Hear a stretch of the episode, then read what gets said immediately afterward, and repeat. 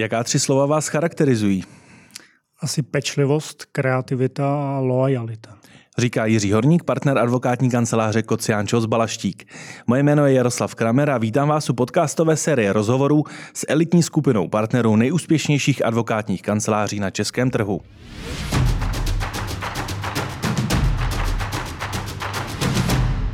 Jiří, podle našeho interního přehledu patří Kociánčov z Balaštík do top 20 největších advokátních kanceláří dle obratu za rok 2021 na český trh, na českém trhu, a to s téměř čtvrt miliardou korun. Oproti roku 2020 jste dokonce zaznamenali lehký nárůst. Je tento ranking, řekněme, v té top 20 největších, nejúspěšnějších kanceláří to, kde vy sami sebe vidíte? Určitě. Myslím si, že jestli je to ranking podle čísel, tak eh, ten vypovídá asi sám o sobě, ale vidíme se tam určitě i z hlediska jiných ukazatelů. No a kdybychom to měli za vás subjektivně eh, více konkretizovat, tak na základě jakého klíčového aspektu se kde vidíte? Je to třeba na základě klientské spokojenosti jste v top 20 nebo v top 10 nebo na základě zajímavosti mandátu jste v top 3. Jak vy subjektivně se vnímáte? Subjektivně si myslím, že jsme určitě v té první polovině. E, I z hlediska, ať už je to, jak nás vnímají klienti, jakou máme pozici na trhu obecně, to znamená i vnímání třeba ze strany konkurence. E, vy už jste na trhu 33 let. Patříte e, vlastně k nejúspěšnějším českým advokátním kancelářím na českém trhu.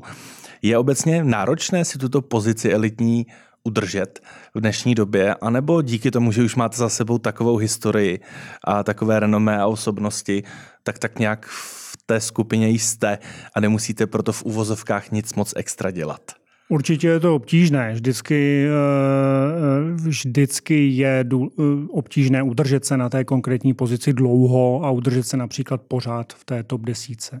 Takže neustále je to drive, není to o tom, že byste jeli ze setrvačnosti? Nemyslím si, že bychom jeli ze setrvačnosti. Myslím, že je to i vidět na složení našeho týmu, který se rozrůstá, obměňuje. Není to jenom o té v úvozovkách staré gardě, ale máme myslím si, i velmi dobrý tým, ať už ten, eh, tu generaci prostřední, anebo i tu generaci eh, nejnovější a nejmladší?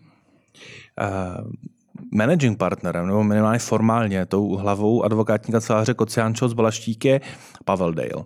Dnes jste v podcastu vy. Ten důvod ale není jenom o tom, že by aktuálně Pavel nemohl, je to i o tom, že vy jste spolu s ním v takové řídící skupině kanceláře. My máme různé, nebo vidíme různé modely toho, jak jsou kanceláře řízeny. Tak jak je to tedy aktuálně u vás?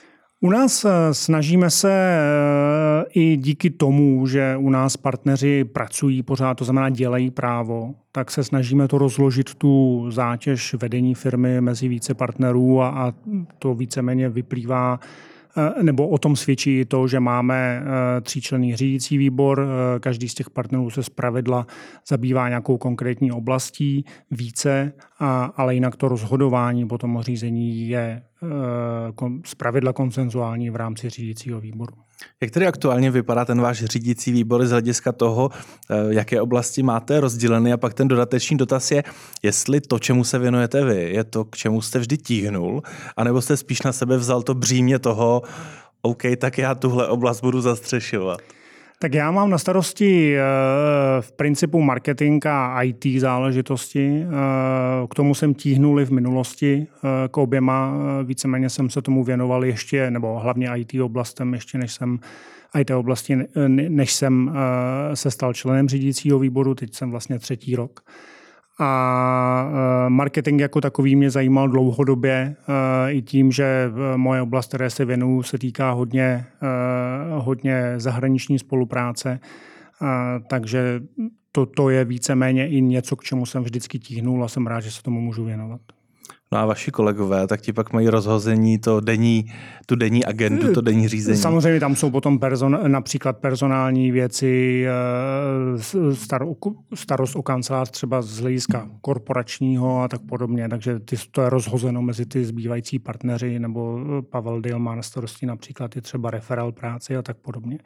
Takže je to něco, co se snažíme rozložit tak, aby to odpovídalo i vytížení těch partnerů potom v rámci v rámci jejich aktuální praxe, protože, jak jsem říkal, každý z nich se pořád věnuje právě. Možná trochu v nadsázce je možnost zapojit se do tohoto tříčleného výboru spíše za odměnu eh, nebo spíše v uvozovkách, velkých uvozovkách za trest. Protože já jenom dodám pro kontext, eh, právníci jsou celou svoji kariéru fokusování na tu právní agendu a v určitý moment seniority přijdou ty požadavky na management. Nemyslím si, že je to za trest. Eh, je to víceméně vyjádření důvěry jako ze strany ostatních společníků a eh, možná někdy člověk může mít pocit, jako, že je to za trest, že je to břímně, ale myslím si, že je to přirozená pozice eh, pro partnera nebo pro společníka, kterou si musí vyzkoušet, eh, protože jedině tak poznají některé aspekty toho, jak kancelář funguje, jakým způsobem se eh, vede a jak se má hlavně ubírat do budoucna, protože o tom i rozhodují společníci a, a je potřeba být u zdroje a vědět, jaké jsou ty aspekty toho i řízení denodenního, nejenom mm-hmm. toho řízení v nějakých strategických otázkách. Když už jste uh, uvedl to, kam kancelář směřuje do budoucna, tak kam vlastně směřuje Kociánčos Balaštík uh, do budoucna? Předpokládám, že se stále budete chtít držet v této skupině nejelitnějších kanceláří na trhu.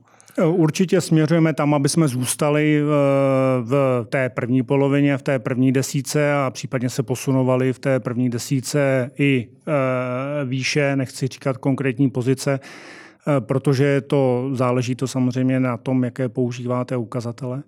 A směřujeme do druhé 33, eh, jak bych tak řekl, a, a určitě pro nás bude důležité eh, směřovat nebo víceméně zaměřovat se na to, aby jsme dokázali jednak rozšiřovat portfolio našich služeb, držet krok s klienty, protože pro nás je samozřejmě ten postup na trhu o tom, že eh, rosteme s našimi klienty. A pokud porostou klienti, eh, porosteme a budeme na tom trhu my. Pokud klienti nebudou, tak samozřejmě budeme mít potenciálně problém.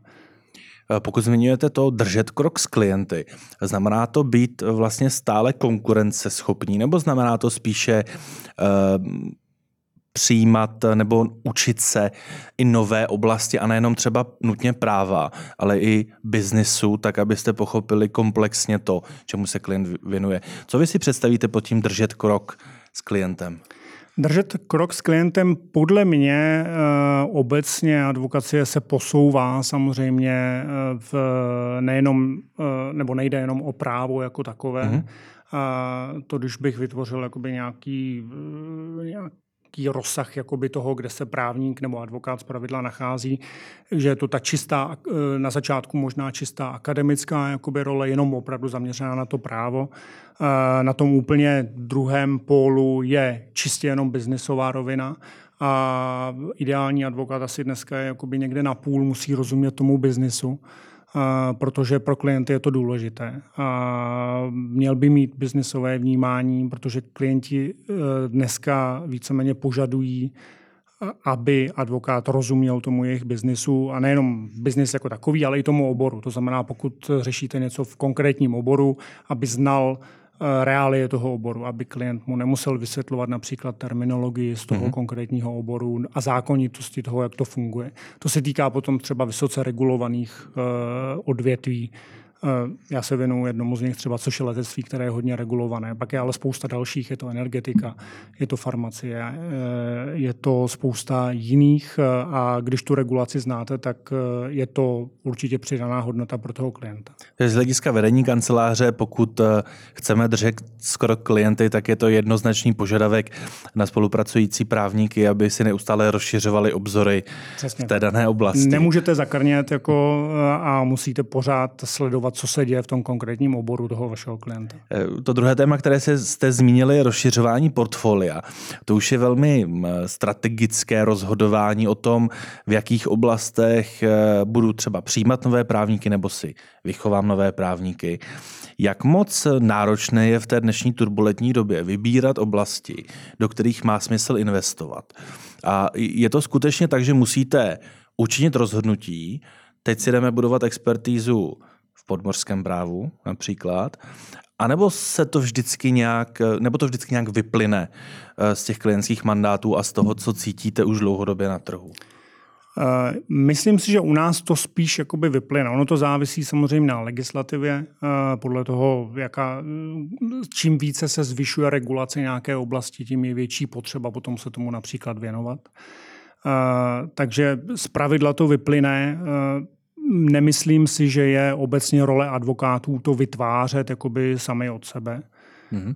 My se spíš snažíme přizpůsobovat tomu, co klienti potřebují. A, a výhodou pro nás je i na to, že máme vlastně dlouhodobé zkušenosti, že jsou věci, které potom samozřejmě, když, eh, ať už je to nová právní úprava, vzniknou, tak eh, je potřeba, aby zpravidla někdo prošlapal tu cestičku jakoby v té nové oblasti a tam eh, se nám v minulosti podařilo být těmi, kdo jsou někde na špici a kdo jsou ti první, kdo to prošlapávají. A, a, a jsme na to hrdí, jakože vždycky se toho nebojíme a vstoupíme do té oblasti a, a pak se díky tomu získáváme i nějakou konkurenční výhodu samozřejmě, protože když jste ten první, eh, kdo se tomu mhm. věnuje, mm. tak eh, potom i ostatní se na vás dívají, jakým způsobem jste to třeba dělali. Já už jsem zmínil, že jste v roce dva, eh, mezi roky 2020 a 2021 zaznamenali meziroční nárůst oblasti tržeb. Kde aktuálně vidíte v rámci segmentu, kterým se věnovat největší potenciál toho dalšího růstu? Jaké oblasti jsou ty, na které se fokusujete aktuálně nejvíc? Tak aktuálně eh, je to hodně, eh, jsou to hodně záležitosti týkající se zprávy rodinného majetku například, protože dochází samozřejmě k mezigeneračnímu předávání eh, mezi rodinnými firmami, které vznikaly v 90. letech a zakladatelé se zajímají o to, jakým způsobem s tím rodinným majetkem naložit. Takže to je jedna z oblastí, které se aktuálně věnujeme. Eh, potom velký potenciál má asi, a to je dáno aktuální eh, eh, ekonomickou situací, je, jak řešit financování, protože bankovní financování je aktuálně relativně drahé a mhm. klienti hledají cesty, jakým způsobem si zajistit financování například pro akvizice. Takže to je jedna z dalších oblastí. Eh, pak je to i mimo jiné oblast, které já se věnuju, to je, eh, to je letectví k tomu, eh, nebo já bych to schrnul pod asi lépe vypovídající anglický termín aerospace což je kombinace letectví vesmírného práva. K tomu se přidávají díky aktuální situaci defense, jakoby, eh, to znamená mm-hmm. obraný mm-hmm. průmysl, což je i takový nejpřirozenější spojení, když se podíváte i na spoustu podniků, které se této oblasti věnují, tak je to jako spojení aerospace and defense, je jakoby ta oblast, jakoby, která má hodně společného i z hlediska regulace. Eh, a, a potom samozřejmě, pokud jde o práci pro nejenom advokáty, ale obecně poradenské firmy, tak uh, asi buzzword jako ESG, jako které uh, hýbe světem, uh, tak tam si myslím, že bude určitě uh, relativně hodně práce. Eh, v té první oblasti, kterou se zmiňoval, a v té poslední u letectví eh, si, si nedovedu, eh, nedovedu úplně typovat, ale minimálně pokud jde o tu oblast ESG a pokud jde tu oblast právě rodinného majetku, tak to jsou segmenty, na které se snaží čím dál tím zaměřovat mnohem více kanceláří na trhu. Čem vy se snažíte, aby ta služba Kocián Balaštík byla odlišná a ideálně lepší tedy? Tak myslím, že to dáno těmi zkušenostmi, uh, protože ono ESG je víceméně asi jenom spíš jakoby marketingové spojení několika hmm. témat. Uh, a, a my tím, že jsme na trhu 33 let, si myslím, že máme zkušenosti s každým tím individuálním tématem. Hmm. A jde o to, jakým způsobem je pospojovat.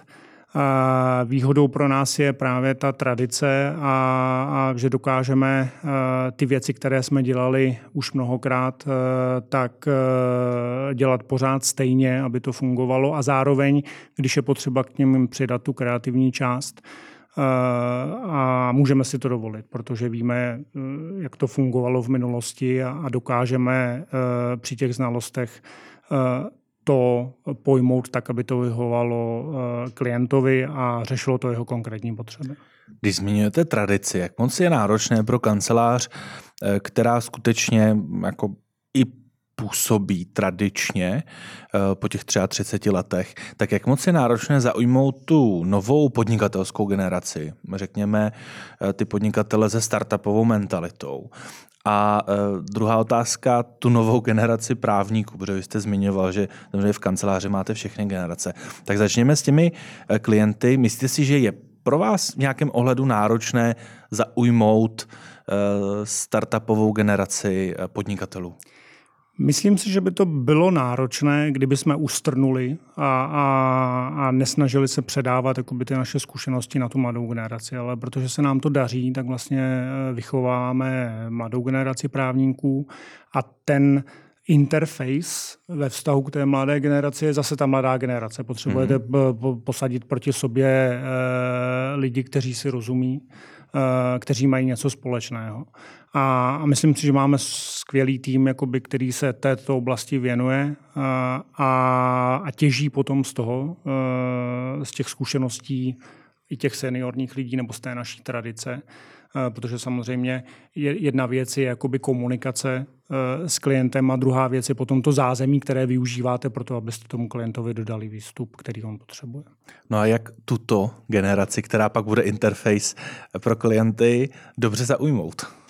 Uh, myslím si, že je to možná uh, i právě tou tradicí, protože jsme na trhu dlouho. Mm-hmm. Uh, je to osobnostmi, protože si myslím, že máme v týmu zajímavé osobnosti a, a nabízíme víceméně mladé generaci to, že se právě může učit od těch osobností. Uh, jsou to i projekty, kterým se věnujeme, protože samozřejmě, když děláte zajímavé věci, tak, eh, tak za vámi ty lidé jdou, protože je zajímá, eh, chtějí být součástí toho týmu a zajímá je, jak například ten projekt dopadne. Já když jsem nastupoval do KŽB, tak tenkrát jeden jedna z věcí, která mě o tom přesvědčila, eh, bylo, že se dělal konkrétní projekt tehdy a na pohovoru víceméně jsem věděl, že, že, nebo bylo sděleno, že bych mohl být součástí toho týmu a strašně jsem chtěl být součástí toho týmu. Takže to byla i třeba jedna z věcí, která mě tehdy zaujala a myslím si, že to platí pořád.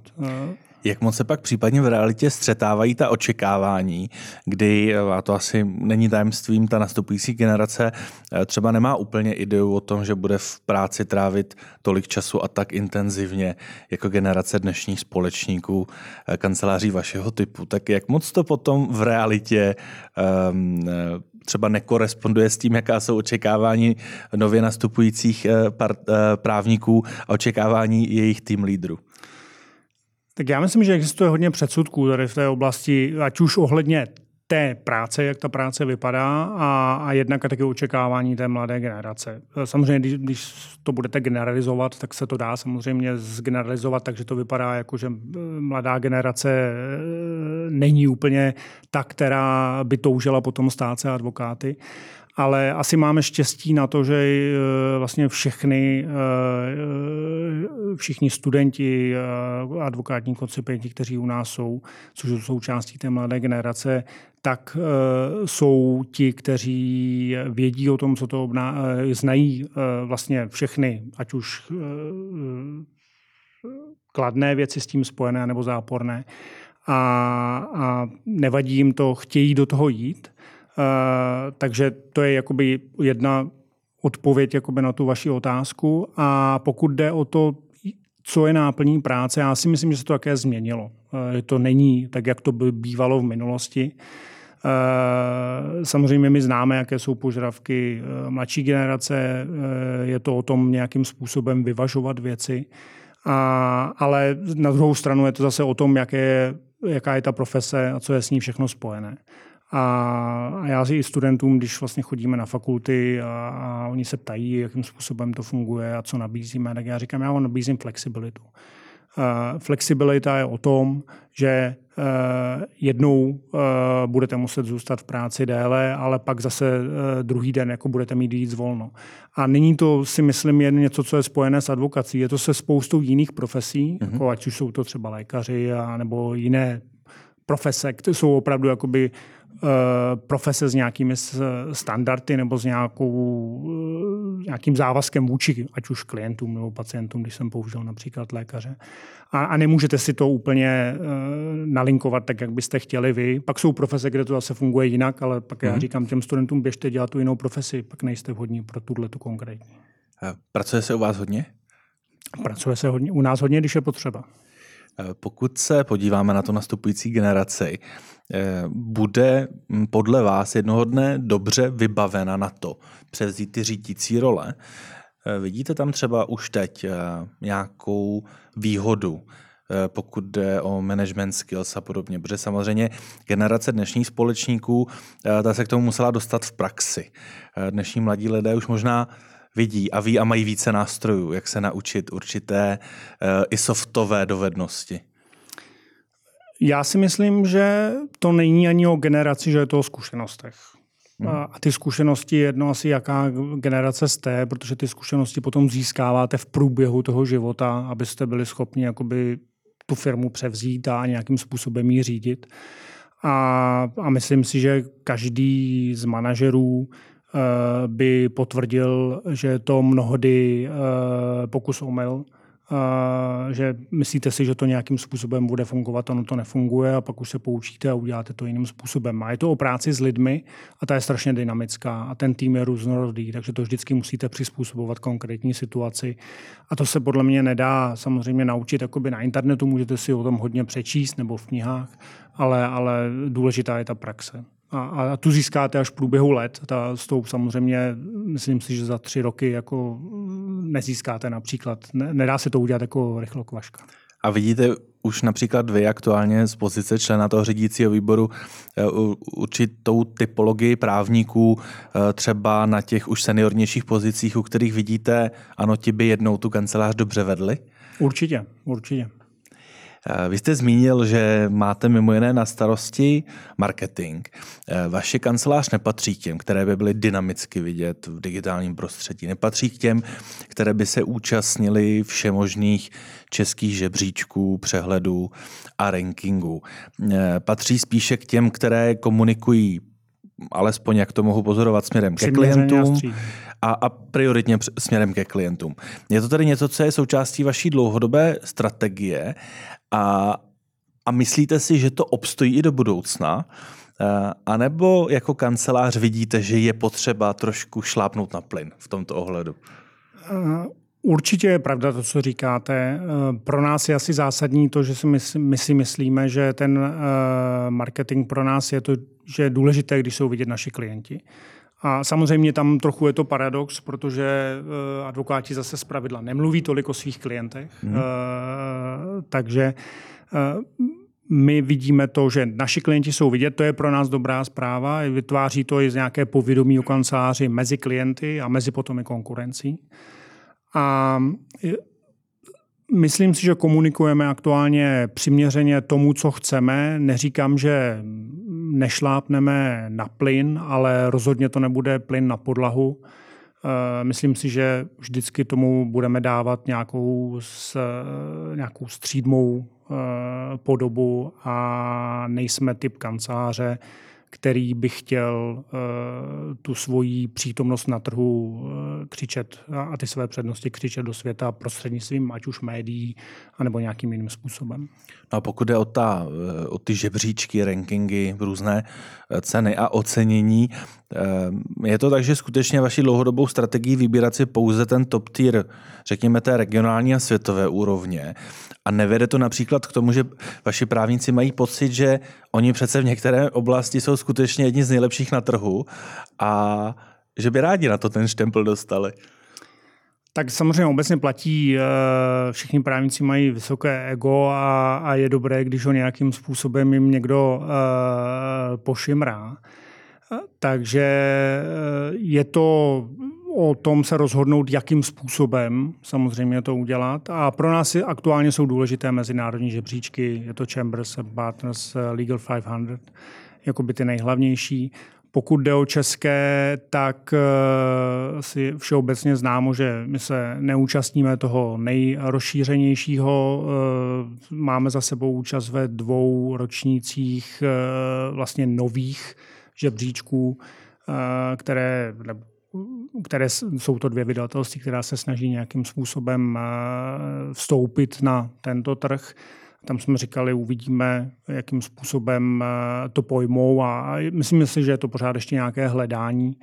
A, ale je otázka, jestli vůbec český trh eh, je dost velký na to, aby eh, tady byl jakýkoliv žebříček, bych si troufal říct. Jo? Protože ten trh jako na to, aby jsme byli známi na českém trhu, máme pocit, že nepotřebujeme se účastnit českého žebříčku a byť ty mezinárodní jsou omezeny samozřejmě na nějaké kategorie, eh, a kde můžeme skřípat zuby, že tam není ta kategorie, kterou bychom třeba chtěli a které mm-hmm. si myslíme, že jsme dobří, tak máme jiné nástroje na to, jak eh, tu kategorii podpořit.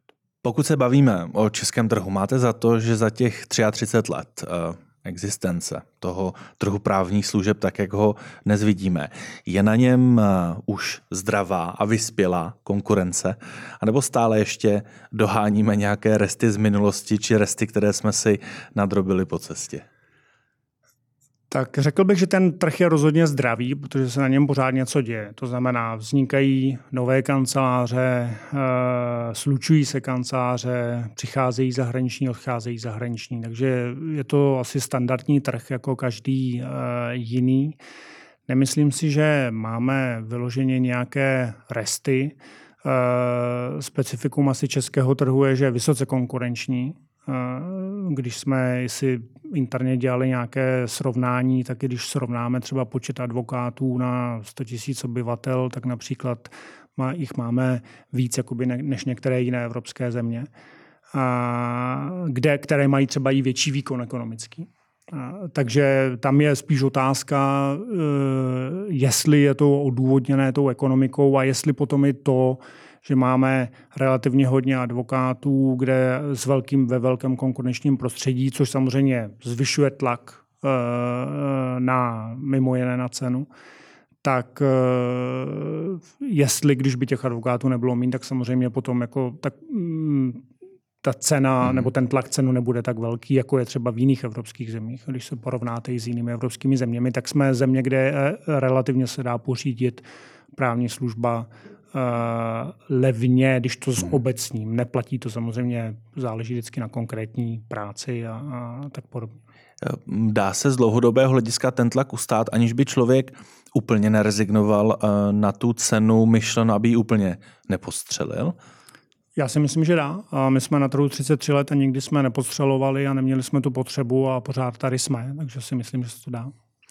Eh, zmiňoval jste to, že ten trh je zdravý v kontextu toho, že zde probíhají různé fúze advokátních kanceláří, velké přestupy lidí, akvizice třeba i celých týmů právníků. Eh, vy jako kancelář jste pro mě dlouhodobě spojení spíše s tím, že si ty osobnosti vychováváte. Eh, je to tak, že tohle je dlouhodobá strategie, která se vám vyplácí, anebo se například nebráníte ani tomu převzít celý klíčový tým, který je funkční z nějaké kanceláře či přímo do své struktury zahrnout menší butikovou kancelář věnující se oblasti, kde ještě expertizu například nemáte? Asi naše preference je vychovávat si uh, členy týmu, ale nebráníme se v principu tomu, uh, ať už uh, vzít někoho konkrétního, anebo i případně tým, jako jsme to udělali v minulosti, a, takže záleží jako vždycky na tom týmu, jestli vám třeba, když samozřejmě berete větší tým, musíte víc jako kalkulovat s tím, jestli vám sedne do toho vašeho týmu. A, a pro nás jako v minulosti jsme to udělali a, a, a někdy, někdy to vyšlo, někdy to nevyšlo, je to přirozený proces. Ale není to tak, že byste aktuálně byli pomyslně na lovu a měli jste apetit. Ne, ne nemáme asi vyloženě apetit na konkrétní tým jako někde jinde. Závěrem ještě jedno téma, které v aktuální době také velmi rezonuje na trhu právních služeb. My jsme v loňském roce viděli fúze zajímavých a dlouhodobě působících českých advokátních kanceláří.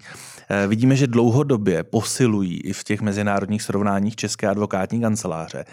Jak vy vidíte vývoj na českém trhu v tomto kontextu? Budou české, česky založené kanceláře dále posilovat na úkor například těch mezinárodních? A dodatečná otázka, vidíte vy sami, že vám tady roste další a nová konkurence?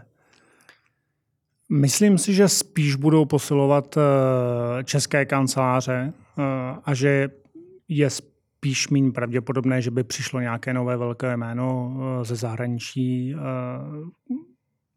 Není tady na to aktuálně trh, protože na to je potřeba mnohem silnější trh nebo mnohem více příležitostí na to, aby třeba přišla jiná zahraniční kancelář.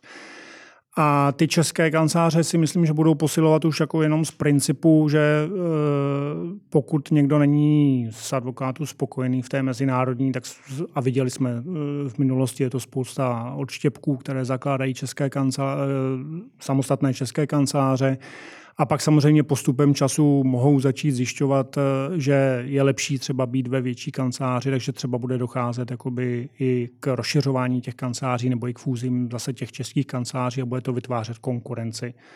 Eh, určitě je to konkurence eh, naše, protože je to, jsou to kanceláře, které nám budou konkurovat, ať už z hlediska oblastí, anebo z hlediska ceny.